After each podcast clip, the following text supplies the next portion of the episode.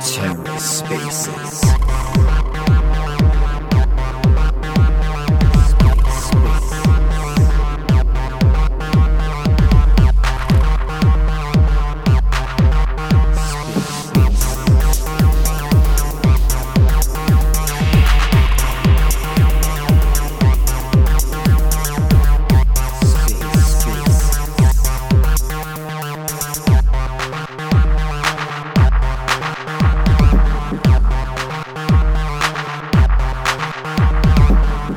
and welcome to the Ether. Today is Wednesday, August 3rd, 2022. Today on the Ether, the Shade Protocol weekly Twitter space. Let's take a listen. We got Farnswag, Deebs, Ethan, Melch, CryptoRust, TerraSpaces, The Cavalier. Fun stuff. It's good to see some repeats in here. Zen- Zenopy rolling up. Love to see it. Love to see it. Yeah. It's going to be a fun one today. We have some serious serious like progress that's been made um, on both governance as well as bonds with the the audits going to be released today. And so lots of stuff to be discussed. We'll let we'll let Daltz Kings kick things off. And we also have um, i'm here with kyle uh, the the lead dev on bonds as well as the response to audit and changes after audit. So um, it'll be super cool to have him be able to speak to the quality of CertiK's audit and what we learned learned from it as a, as a team, et cetera, et cetera. Yeah. So, like Carter said, um, we will be releasing the official audit on Shade bonds done by CertiK later today. Um, but we do have Kyle um, in office right now with Carter. So, Kyle, I would love it if you could just give us a walkthrough um, in terms of what CertiK went over, um, how they went over it, what were their concerns, and then how we're addressing them moving forward.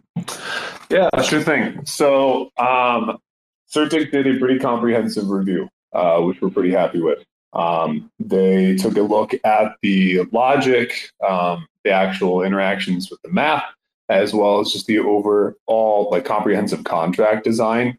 Uh, and they clearly paid um, a lot of attention to does this fit what we want it to do right? Um, we gave them a solid setup of what we were expecting it to do what the design intention behind it was um, the prd uh, and they followed that pretty closely. And then a lot of their analysis showed that they were following pretty clo- closely making sure that the user stories would line up with it.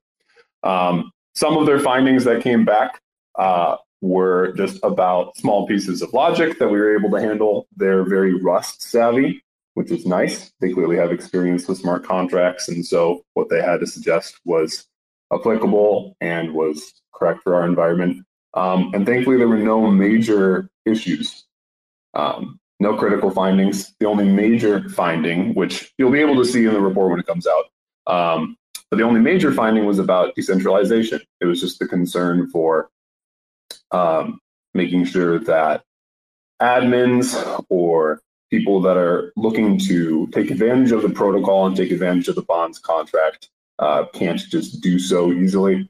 Um, just yeah, hoping that we decentralize it well and have safeguards in place for it. Um, and so being able to tell them about the governance module that we have coming out, as well as just the intention for governance for Shade Protocol as a whole, um, and the role that the community will have in deciding those parameters, um, that was exactly what they wanted to hear.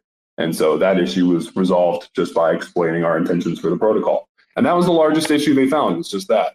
So there's no critical design flaws that they saw, uh, no major security loopholes that can be exploited so as to take funds away from users or compromise bond opportunities that users are attempting to enter.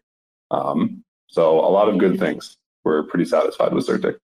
What do you think about the? I know they had one where they're concerned about decimal padding and wrapping, where there was a disparity between like within the bonds contract how it looks at an input asset and how many mm-hmm. decimals I was looking at, and they kind of pointed out, hey, what if the input asset has a different set of decimals? What type of odd behavior? And then I know our response was, hey, actually our Oracle contract handles that logic. So Correct. what do you what do you think about that? Yeah, they, well, that that just goes to show again, like they are taking care about looking at bonds in the context of an ecosystem. They're taking care of looking at it in the context of this protocol that we're making. And so they even wanted to set up like, hey, if you use these other oracles like Chainlink or something like that, then decimal counts could change, making sure that prices are conveyed accurately so that users are not taken advantage of when entering a bond opportunity. Um, and yes, we're, we're thankful that we are going to have our own oracle that will mediate those prices and make sure that everything is formatted correctly for all of our other applications. But that both speaks to just um, the thought that CertiK was putting into it from an ecosystem standpoint, and also the thought that we're putting into it. Yeah for making sure these pieces work together consistently. Yeah, very impressed with their ability to zoom out and think about long-term user stories and like long-term risks within the context of what what they were observing. So the report's breaking down into I think it's like there's different vulnerability levels. I think it was like minor, medium, and then the other one was informational. Mm-hmm. Walk me through some of those informational ones and like what we learned from those quote unquote informational vulnerabilities. Sure. Uh, some of the informational vulnerabilities were just uh, ways to make the contract more rusty. So ways ways to more efficiently work with information. Um, it, uh, honestly, some of it is just like little things that uh, weren't problems, but yeah, just ways to write it more rusty. It's like we are we're growing as a team of developers here, even as we continue to produce uh, smart contracts for the protocol. Um, and so it was nice to have this professional firm look through and be like, yeah, it's like this return statement's unnecessary. This thing is unnecessary. And it's like, oh yeah, it's like that's that's true. They're small things, they're not functional changes, but like it just shows that they really are parsing it line by line. Yep. Like they're not taking shortcuts and it's like they were exhaustive of what they thought was worth mentioning. And a lot of them were just those informational bullet points. Where it's like this isn't function. It's like this is just unnecessary, letting you know if we want to clean this up because we know that this is going to be like publicly seen. Yeah. And it's like, that's nice. Uh, it's nice to be able to clean it up and have this other set of eyes looking on it. Or I guess the whole team of eyes, however many people CertiK had looking through it. We need to forward this to this audio to CertiK. This is like one of those voice clips you hear on their website. Like, why should you use CertiK? Insert shade protocol testimonial. It's really good. It's, it's really good. Yeah, I mean, with, with this with this one, we're satisfied with it for sure. Yeah. Um, yeah, and just to further flesh out that risk tier level, um, just what the levels were. The largest was critical, of which we had none. Next was major, which the only one was talking about decentralization. Then there was minor, which the only one was talking about the Oracle price uh, feed in terms of decimal count. And then just the rest of them were informational slash just conversation, like open discussion. So Yeah. yeah, that's that's what we mean by we say that we're happy with the findings and there's no critical security risks that have been identified. Cool. That well, that's I think that's the at length walkthrough. Adults, if you have any questions, feel free to. No, I, no, I think that's that sums it up very, very well as to as to what we experienced um, using CertiK as a as an audit firm, and then how they, in depth, um, how well they went into uh, shade shade bonds as a whole. But um, no, I'm just overall, I'm very happy um, that we were able to one use CertiK, and then two that they were able to find the things that they did, um, and in that they didn't find a lot of like very critical issues. Um, so just uh, a round of applause for for Kyle um, on his development of bonds, and it was just a very very well done product. Um, and and right off the gate, we didn't have to really rework anything or, or do any major crazy um, changes. So again, just just well done, and, and very excited to get this out to the community. Um, it'll be it'll be coming very soon, pending some front end updates um, and some development. But uh, yeah, thank you for that, Kyle and Carter. But I guess Yeah, I, I w- I would hop in quick and just say just to like offer up. Well, two things I want to talk about. Two, I want to talk about our commitment to security, and firstly, I also want to talk about like timeline for bonds, just like loosely, just like flesh that out slightly more. Um, pretty much front end, as a couple of you probably heard, we're we're migrating staking derivatives into this kind of master template that we'll be able to plug all future shade apps into very easily with templating.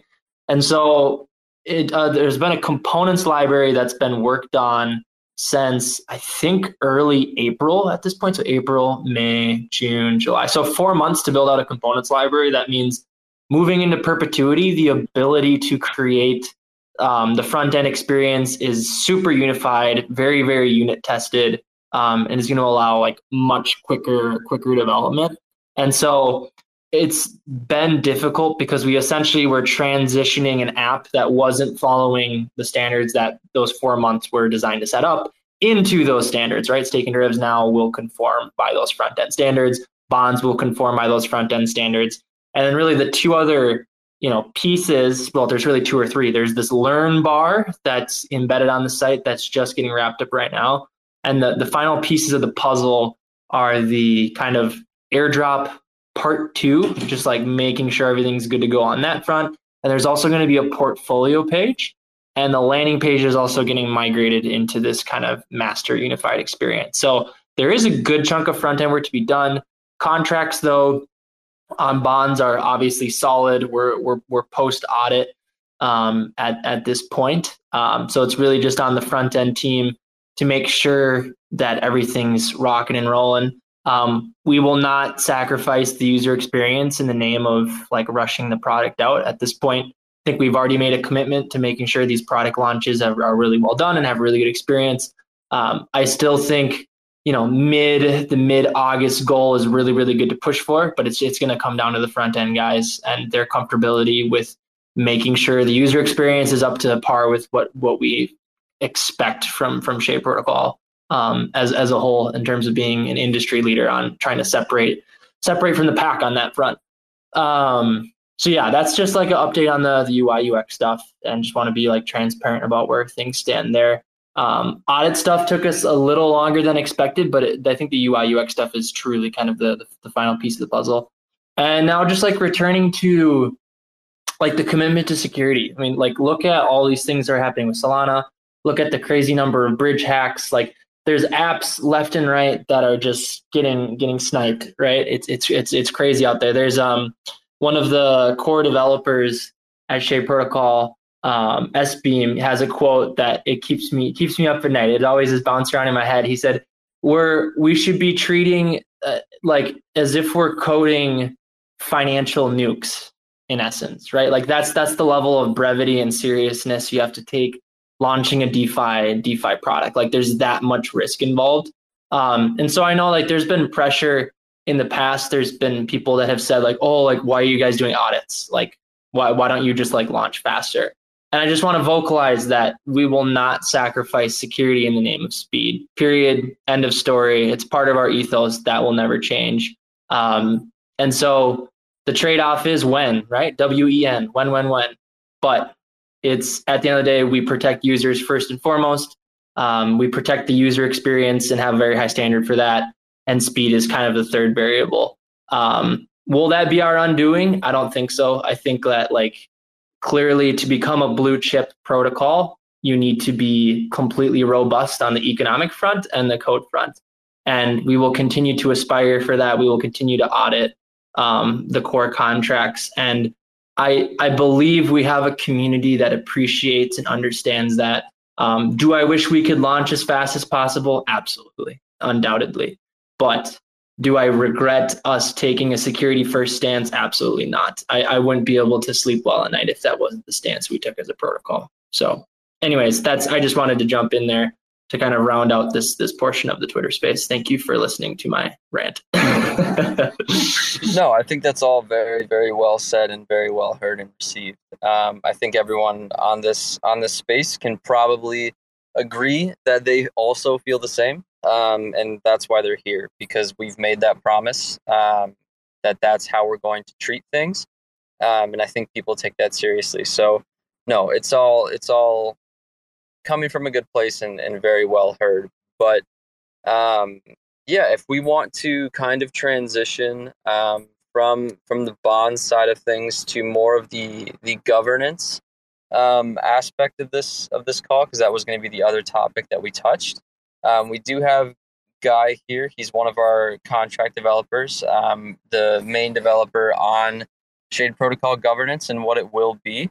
But uh, Guy, I guess if you just want to give a, a rundown on on what governance will do, functionality right out of the gates, um, and then some maybe descriptors about assemblies and, and things like that. Yeah, no problem. Uh, thanks for having me, guys. Um, Hope everybody's doing great. So, the way government works is you're still going to have your traditional government module, the way uh, layer ones work, where the stakers can create proposals. They add some sort of funding as a sort of collateral, just in case that proposal gets vetoed. And then your traditional stakers, everybody that's staking on this protocol, is going to be able to vote yes, no, abstain from it. They're going to be able to veto that proposal. And once it passes, that proposal is going to trigger sort of message that, or, you know, it could be a written proposal that doesn't do anything, but it can trigger and modify um, network parameters. The thing with uh, this type of gov- governance system is whatever you have some time sensitive modules, things that require less time than what a standard proposal offers. Uh, you could see a proposal lasting maybe a week and a half before it gets accepted. Maybe you want something shorter than that. And that's where assemblies come in. Uh, you basically have uh, assembly members, which you will vote on on chain. And these people are, th- their job is going to be uh, managing whatever that assembly's responsibilities are good example would be uh, managing the silk peg, right? So let's say you have a uh, silk peg assembly. You can't wait the two weeks for a proposal, for example, and maybe you want it to be five days. You could have it so uh, the assembly, the assembly members internally vote for a proposal. Once that get, gets passed, it'll go through another funding stage, just like traditional proposals.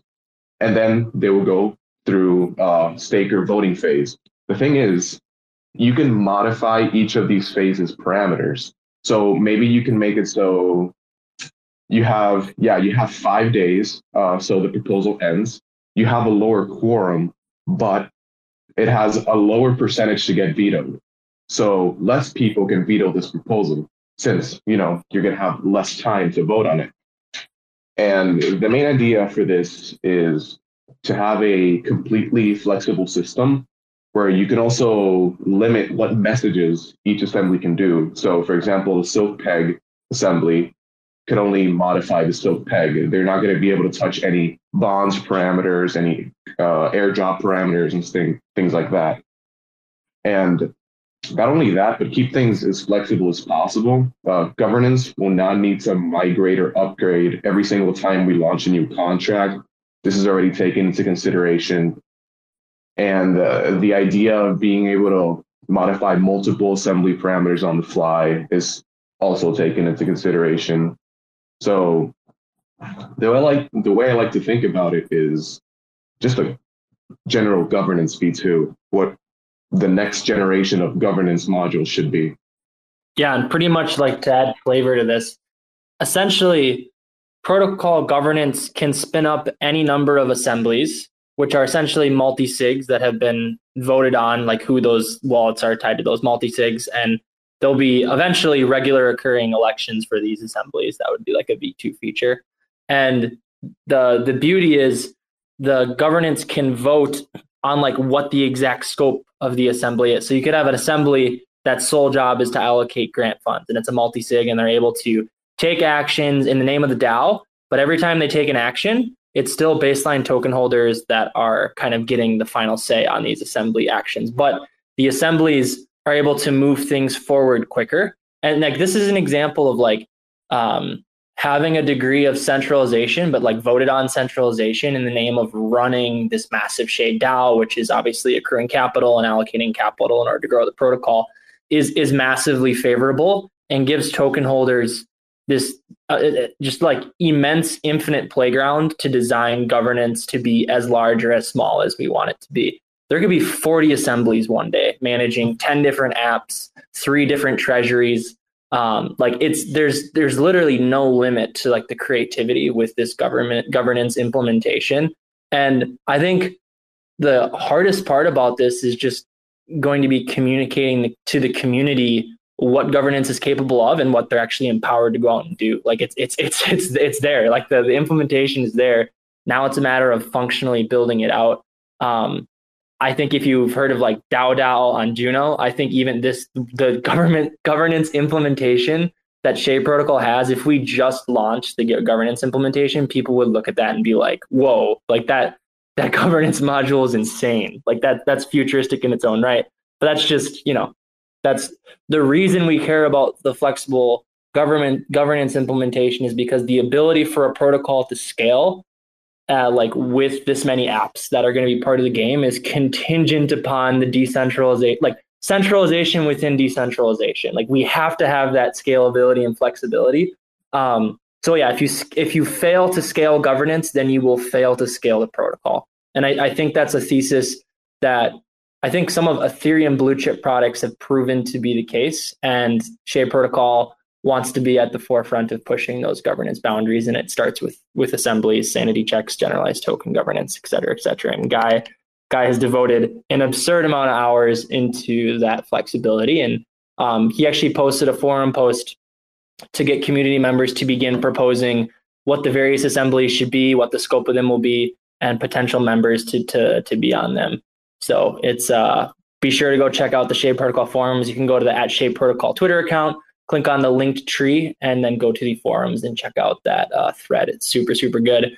I'll probably be spending a couple hours today um, making some proposals about p- potential assemblies, and we'll see what the community thinks. So sorry to, sorry to hijack their guy. I just I just get so freaking excited about the flexibility on governance.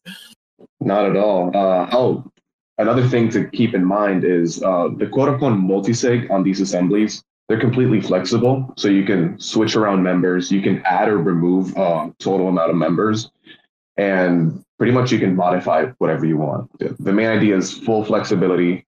Every single parameter in governance is modifiable and updatable. And yeah, the, that's pretty much it. Yeah, thank you, Guy, and thank you, thank you, Carter, as well. Um, I think the biggest thing for me is the the community empowerment piece, right? Like that is why we're here, and that is why we are doing what we what we do. It's it's for the community and it's it's for the people. Um, and so if we fail to empower them, and if like you said, Carter, if we fail to to scale governance and the ability for community members to participate, then we failed as a protocol as a whole. Um, and so, thank God, Guy has dedicated probably at this point hundreds of hours to making sure that governance is is to where it needs to be because if it's not then we we have failed to to implement what we need to implement. Um, but guy is there is there anything else that you can think of on the governance side that people should should know about? I don't think of anything but I think I, I think I said everything. Um, uh, more emphasis on that um, forum post is very important that people participate on that. We kind of want to see what the community wants to see in assemblies. So we can have like a at least a good set of preset assemblies at launch. Have like a sort of already set up system by that time. Yeah, absolutely. So, so like Carter said, uh, if you go if you go to the Shade Protocol link tree, which is on all of our social media, and then click on forums, that will take you to the Shade Protocol forums, and then you can go and participate in the conversations about Shade Protocol governance and what those assemblies should be. So please, please go and participate. Um, make your voice known and heard because it is very important. Like Guy and Carter both just said, to to participate in these things and and be a voice um, to to move forward with these.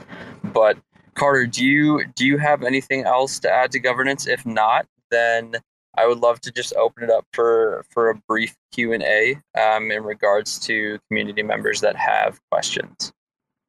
Yeah, I guess I would just say that a lot of the DAOs out there, it's a centralized group of like you know eight to ten people, and they they'll go on Discord and be like, "This is the policy update. This is what we did," and it's kind of like everyone likes the message and that's about it, right?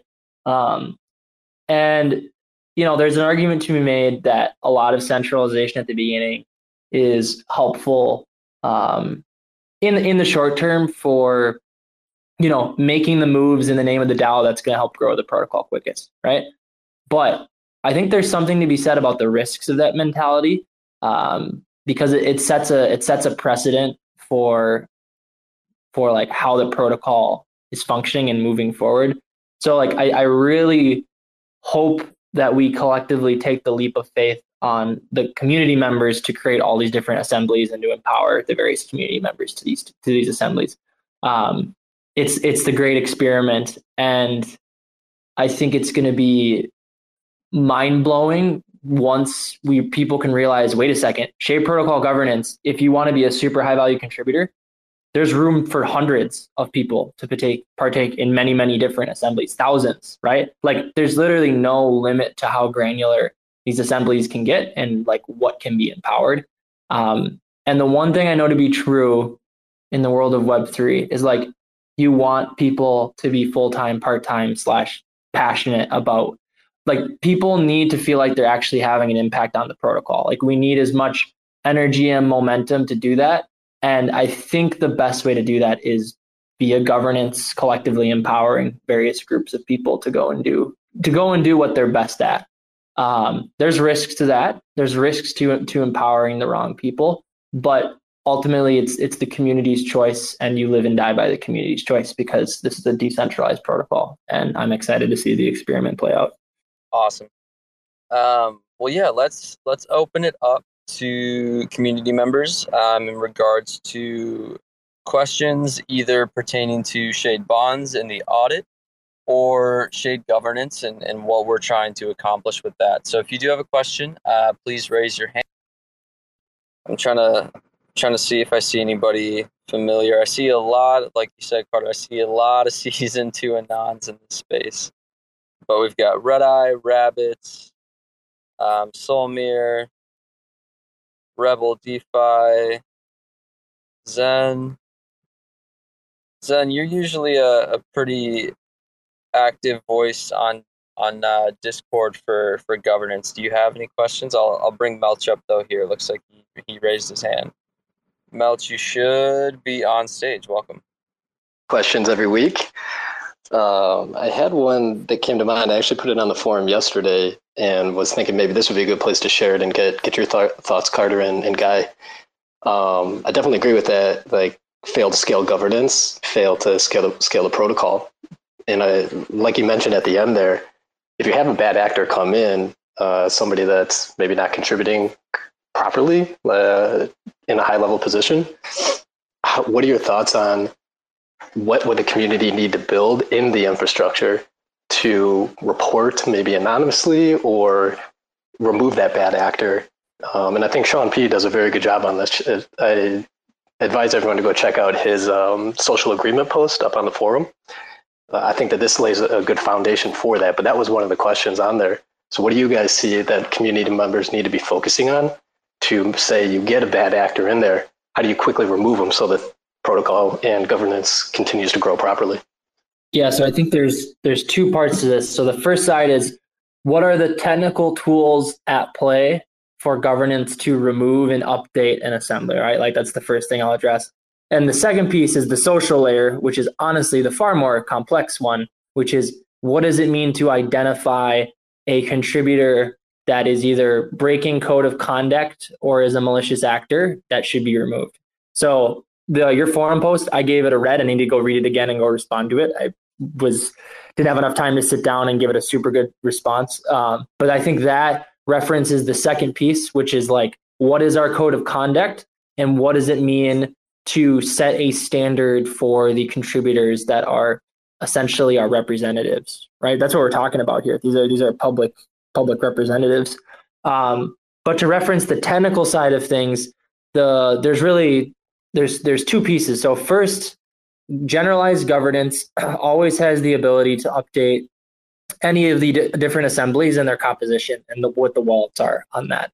And that's, you know, that's pretty granular. Imagine a world where Shade Protocol is a, you know, $20 billion protocol and there's one malicious actor in one assembly and there's 30 assemblies, right? And this assembly that they're on, there's 40 people, right? That's like we we don't want billions of dollars worth of capital voting on a single person tied to a single assembly. Like they're a very small piece of the puzzle. So how do we handle that? The initial train of thought, which is something called sig switch, and the idea is that the assemblies themselves are capable of impeaching and updating a respective um, assembly. So if you have essentially one multisig observes that um, there's an actor on one of the multi sigs that isn't doing their job, that's breaking code of conduct. And so that multi sig essentially, or that assembly proposes, hey, we want to, we, we vote to kind of update this other assembly. And then the one that proposes it isn't able to vote on it. Neither is the the assembly that's kind of being pushed to be updated. And then it's all the other assemblies kind of vote on on the situation. So that's kind of like a there's still some thought process that needs to work through that. But that idea is can we have representatives collectively be able to impeach and move through that process quicker rather than having generalized token governance have to be dragged through the mud every time? Um, but even the fact that you bring this up makes me think maybe there needs to be inter assembly uh, ability to update the assembly itself.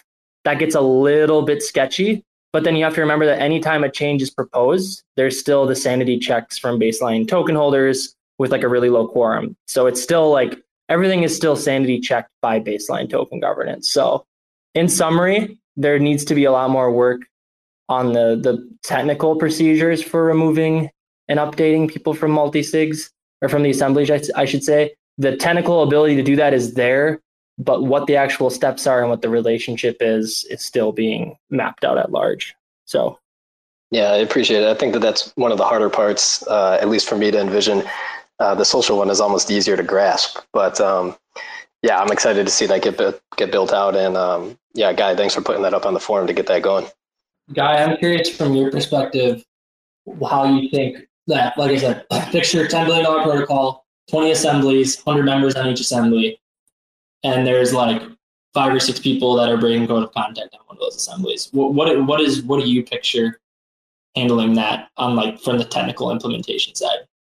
So for starts, uh, let's look at this scenario. We have an assembly of 10 people, and maybe two of them are compromised, two of them are bad actors. You still have to go through two phases to actually get that proposal out you need everybody, or at least the settings are going to be like 80% of the assembly needs to be in favor of your proposal, and then the rest of the community needs to be in favor. And you know, you, you still have that that sort of even though there's bad actors, you still have the rest of the staking community to stop these bad proposals. Another thing is, let's say uh, this assembly member is you know going against code of conduct and it's not that he's a bad actor, it's that we don't want him in the assembly anymore. You could do a off-chain discussion in the forums, maybe uh, draft proposal, and you could anonymously create a general governance proposal to update that assembly to remove these people that are breaking uh, code of conduct or we don't want them in the assembly anymore. And you could do this at any time. Another thing is something that I'm proposing uh, I should write it down on the forum, but I want to have a sort of assembly assembly, which is uh, ideally maybe the most trusted people in Shade Protocol, maybe developers have things like that. And this is an assembly that just concentrates on setting schedules for maybe assembly elections, uh, setting schedules for updating the profiles, updating when uh, all their parameters for creating proposals and all this. So it's it's a sort of decentralized goal of having centralized control. Uh, I don't know if that makes sense. No, it makes sense, and I, I think like it would be convenient to have an assembly devoted to updating compositions of assemblies in the event of like code of conduct code of conduct being broken or like a malicious actor. Like essentially an assembly that's solely devoted to reacting rapidly to those types of negative situations in a way that's kind of they've been empowered to do that um, by the community and they're still ultimately sanity checked by the community on those decisions. Um, but in a way that we can move pretty rapidly because yeah i think we have to be careful with like like i said at the massive scale dragging too much of generalized token voting into like very minute changes that could be rapidly changed by some sort of executive assembly that's been voted on by by assemblies and governance. Um, but yeah, there's like really weird trade offs in there. Who watches the watcher is always like the the really interesting question of governance, and the answer here is token holders, which is a lot more direct and powerful than traditional governments, just because of the ability to enact change rapidly. It's not a once every four years or every two years, it's a hey, go make a proposal and we go vote on it, right? Like that's just like so much more empowerment than traditional sovereign governments. Um, but anyways, those are some of my thoughts. There's a lot. There's a lot to think about. And as I've said before, governance is late game, right? Like I, I hope one day all I have to talk about and think about is governance. I, am personally not there yet, but this is the stuff that gets me really, really excited. Um, is, is governance. Yeah, I think there's there's always more and more to unpack, and and you can always go further down the rabbit hole. Um, but Melch, thank you for asking the question. And obviously, since there are things up on the forums, um, again, please go and participate in the forums um, and make sure that your voice is heard. But let's bring up Red, um, longtime community member as well, um, just like Melch. But let's let's bring him up so you can ask his question. Uh, Red, you should be on stage. Hey guys, uh, great great topics today, and I think a lot of it's very relevant, at least to the conversations I've been uh, able to have with core team members. Um, the main question I have uh, for the team and anyone that has any context on this, feel free to answer it. But now that you guys have gotten uh, feedback from the bonds audit, how do you guys foresee uh, the audit timelines and then the work that you know has to come afterwards, mainly being uh, the front end work? How do you guys see that impacting the timeline for other primitives? because you had mentioned the bonds audit took a little bit longer. Part of that is due to the complexity and kind of the inner workings of bonds with other primitives. But we can only assume that these primitives will become more and more interconnected, like when governance is launched, when Silk is launched. So I'm assuming these audits are going to take even longer. So I'm wondering if you guys uh, can provide any color on how you think this is going to impact the timeline for launches of other products. Yeah, I'll have Kyle jump in here, maybe offer up some of his thoughts, and I'll have some thoughts too. I'll take it. Certainly, there will be a bit more time, just at least because if we continue with CertiK for some of these other uh, products, which I, I, think we intend to, for at least the immediate ones, um, they are comprehensive, thankfully. Um, it seems they actually want to look through that, like product design, right? What I was talking about earlier so yeah, and you're you're very correct that as we keep introducing these other pieces of the protocol, it does just get more complex.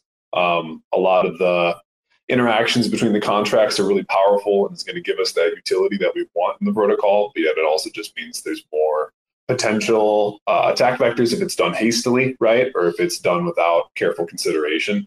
So I I, I would imagine at least that audit timelines would be a bit longer, specifically the audit piece. I don't think that that has enormous implications in the front end development, right, or anything like that. I think the standard of front end, um, just the user experience being the most important thing, and waiting on that for whenever the front end devs are ready, right. I always think that that's going to be our default, and I think that audit timelines will be a bit longer. But I mean, this is all it's it's all just good information gathering. I think this is just going to continue to let us make more and more accurate timelines. Yeah, and in terms of like contract timelines, um, governance, and I can speak to this, governance isn't a really solid spot.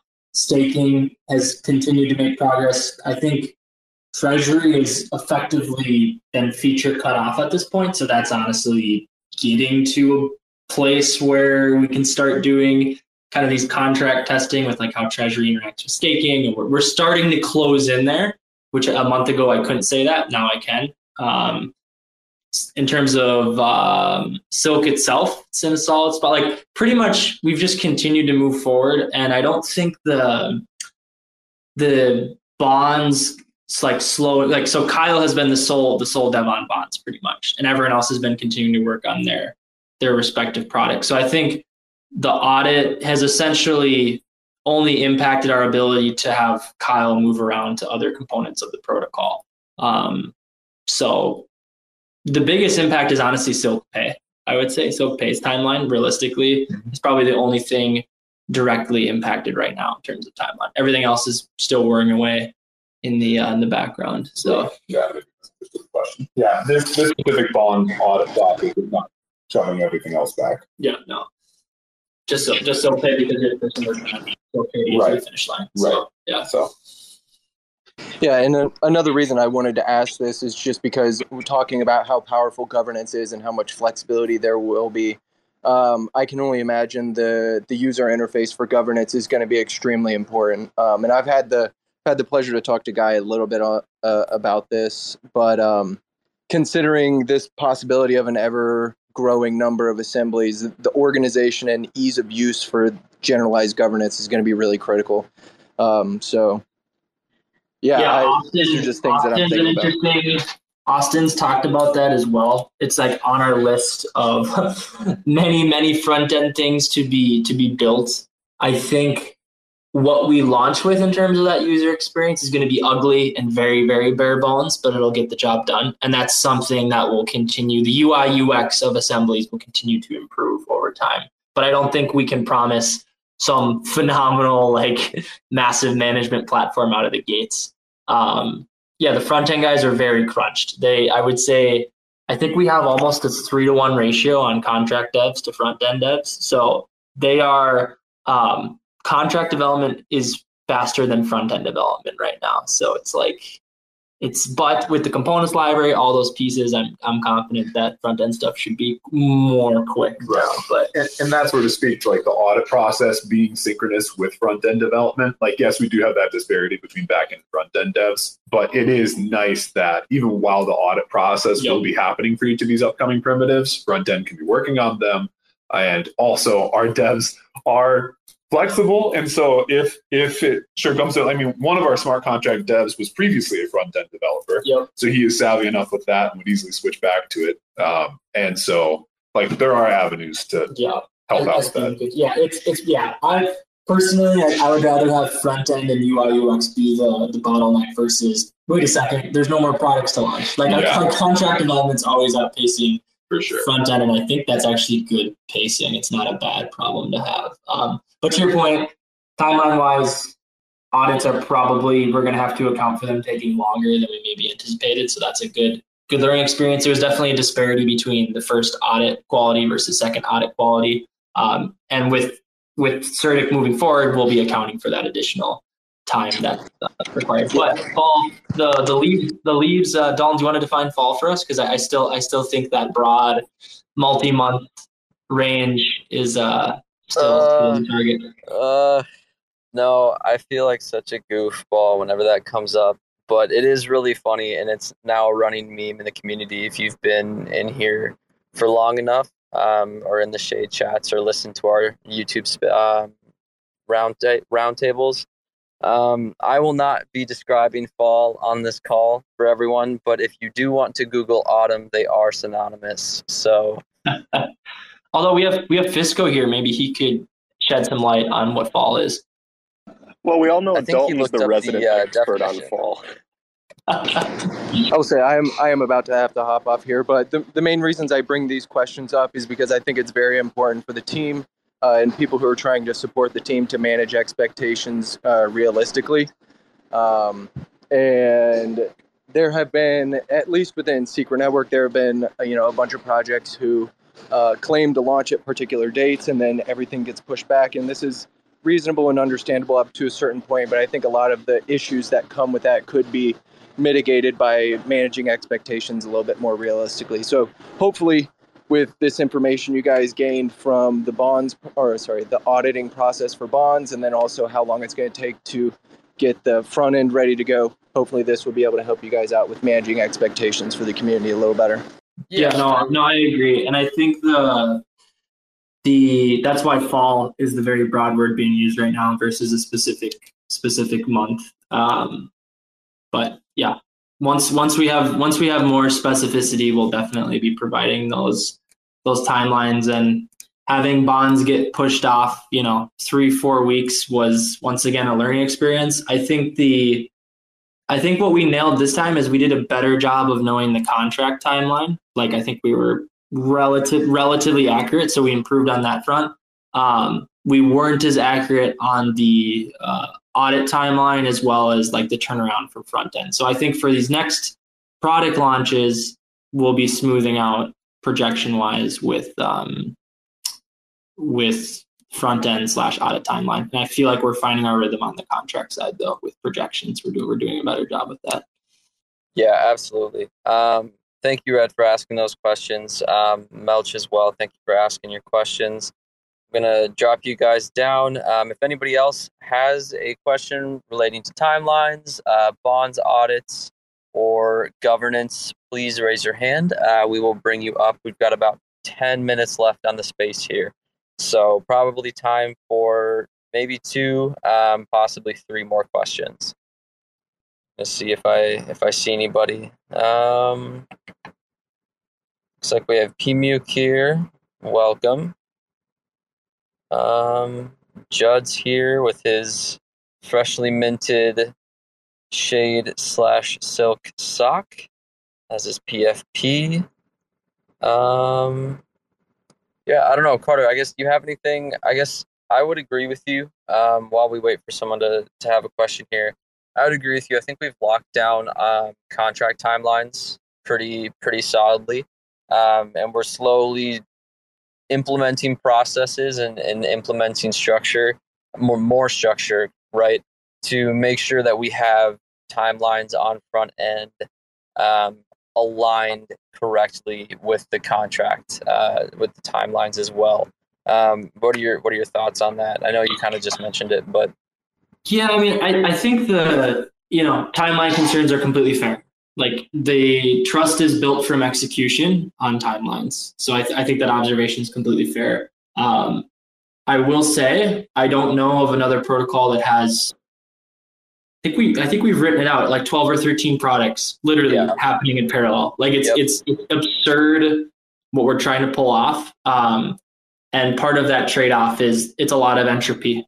It's, it's a lot of entropy to track, but then it's weird because the entropy is hurting in the is being herded in the right direction, and like we have anticipation and excitement about it, and we want to share that anticipation and excitement, but it has to be balanced with the ability to you know ship within a timely manner or an accurate timeline. So I think it's I think it's good feedback.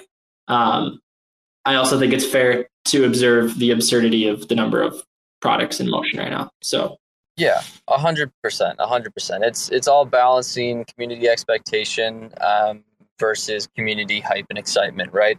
You want people to be invested. You want people to know that all these products are coming, um, but you do have to be realistic, like Red brought up, about how long it's actually going to take. Um, but really important stuff. But S Beer, I did bring you up. Um, looks like you have a question. You are on stage. Welcome. Yeah, hey guys. so the the goal of bonds is to build protocol owned liquidity. Just play a little uh, devil's advocate. What happens if bonds aren't um, as successful to build uh, tons of protocol owned liquidity? Uh, what are the options to um, then incentivize liquidity for uh, Shade Swap? Yeah, so there's been some super at length discussions about this um, on the forums where it seems like rented liquidity is still going to be favorable out of the gates with a transition to more more towards protocol and liquidity. Um, because of the discount that can be given, there's going to be a set of arbors that want to play the bonds game. Um, how many people? We don't entirely know yet. How successful will bonds be? We don't entirely know yet. Let's assume that no one wants to participate in, like, hey, I give DAO LP tokens and I get something in return. Let's assume no one wants to use that. Um, Bond still has two pieces of key utility in my mind. The first one, it would be acquiring L1 tokens for protocol owned staking. Um, you could acquire Atom tokens, you could acquire Osmo, you could acquire Secret, and just straight up make a trade with less slippage than anywhere else you can get because of the spot price choice for the protocol, um, and begin staking those assets. And that ROI obviously goes back to the DAO and back to, to stakers. So that's that's utility one. Utility two is actually the ability to create a silk bond market. Um, essentially, a user comes in, they give let's say 990 silk x number of days later they get a thousand silk back right um, and essentially the way this would work is the dao receives the silk during that time frame they're using that silk to generate yield and then at the tail end of it the user gets gets like the the spread um, this is really interesting because it's it's essentially like a bonds market, and we would essentially be discovering the risk-free rate of return for Silk and building an entire market around that risk, quote unquote, risk-free rate. That's an absurdly powerful product that hasn't really been done yet. Where is that Silk yield coming from? You ask. It's mostly tied to the Silk savings pool, tied to Shade Lend as a uh, as a product. So still mapping out what that can look like. But even if bonds completely fails on the LP token front, there is still paths for it to be an, a super valuable tool. It's also a stability mechanism, if need be, as like last resort for either either adding silk to the market or removing silk from the market if need be, um, by offering a bond and a discount. Not optimal though. That's it's the worst stability mechanism, all of them, but it is like an emergency tool that can be used in a really bad environment, just like the U.S. you know government uses bonds to like try to balance things out. It's it shouldn't in Silk's case it shouldn't be the first resort. It should be the last resort. But I am looking forward to seeing what market can be built around um, Silk's risk-free rate and what it means to define that over time. So hopefully that's a helpful helpful answer. Yep, perfect. Thank you. Awesome. Um, well, thank you, SB, for asking that. I'm going to bring up Deebs really quick, and then we will probably end on this question. But Deebs, you should be on stage. Welcome. Okay, I think I just connected. Can you all hear me? Yep. yep. Okay, great. Uh, thanks for the spaces, guys. And I, I know we're wrapping up here soon. I, I there was something I was thinking about. So, um, Deebs here. I, I kind of do like Cosmo weekly updates, right? So I I get the chance to like look at uh, all the different um, major ecosystems throughout Cosmos when I do these write ups. Uh, and one of the things I was kind of thinking about over the last couple weeks is I'm starting to see a lot of privacy projects popping up on chain. You know, for I think it was Osmosis, it was like Void Protocol, and there was several actually being built on Terra right now. So it kind of just brought up the question in my head. So how do you all differentiate yourselves from the competitors, right? So I mean, I know there are things that make you all different, like Silk um, and the you know 14 other projects you were talking about working in parallel. But I'm just curious, what would be Shade's elevator pitch um, in how your privacy solution is different? And if maybe the privacy solution isn't that different, maybe it's about what you're building on the network. Yeah. So the biggest differentiation is um, smart contract privacy versus transactional privacy. There are many, many, uh, many a mixer out there on on transparent blockchains that provide some degree of privacy. Sometimes they mix in thresh, threshold level encryption schemas. Um, some of them try to use uh, like components of SGX, um, but ultimately, Shade Protocol is not trying to compete on transactional privacy. Like we're not we're not claiming we're the the kings of transactional privacy. I would I would definitely say Monero takes the crown on that um, out of like all the projects out there.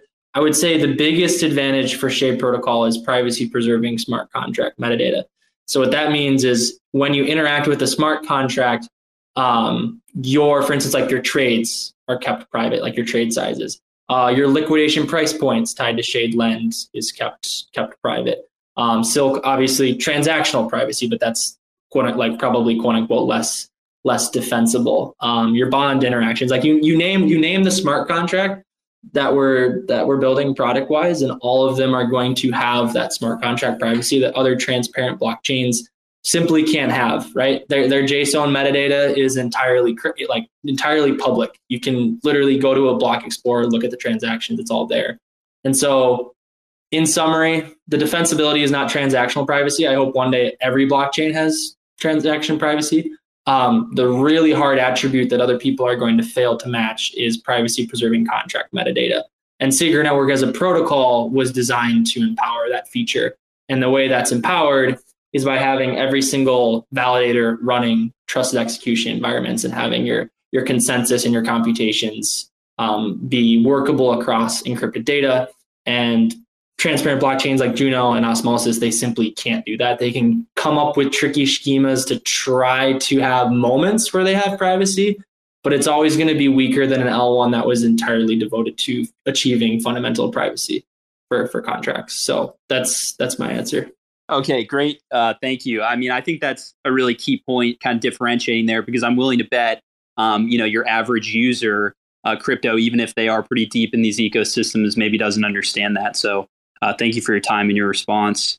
Hundred percent. And thanks for your work on the Cosmos updates. Uh, Education is a valuable, a very valuable endeavor, and uh, so is so is research into the various projects. Um, so yeah, keep up keep up the awesome work, and thanks for your interest in Shade Protocol. Awesome. Well, I think that's going to be about it, guys, uh, for this Twitter space. But thank you to Carter. Thank you to Kyle. Uh, thank you to Guy for jumping on. Thank you for everyone who asked questions.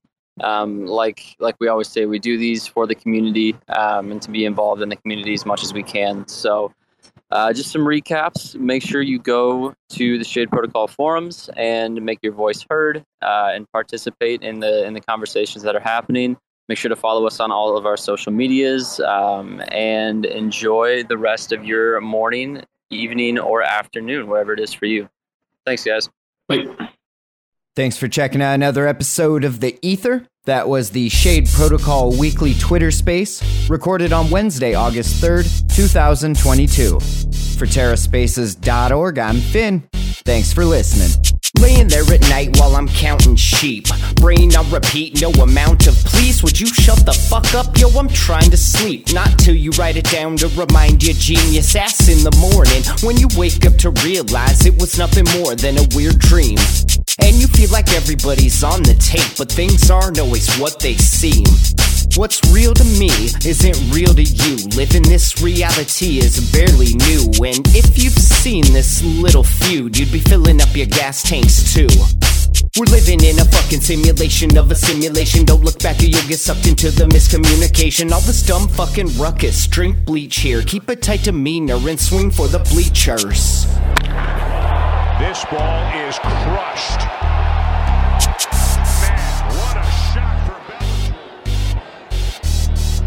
I feel like I wanna kick the bucket over, spill the fun, release some other means of hunting. All these silly motherfuckers coming at us like we don't got a bunch of guns or something. These are fucked up times we're living in, and I don't need the judgment. Free to suffer, no need to suffer. The leaders busted freedom, hunter disagreements wander. Cold streets filled with screaming bottom feeders. Take me to your leaders, blasting propaganda through the speakers. So if you wanna build, let's build.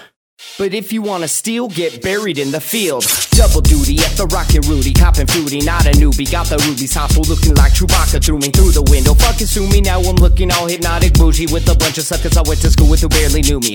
Students sitting here fucking clueless, looking at the next duck, trying to see who the goose is. Should've paid more attention to the hole in the boat. Now tell me why y'all still vote.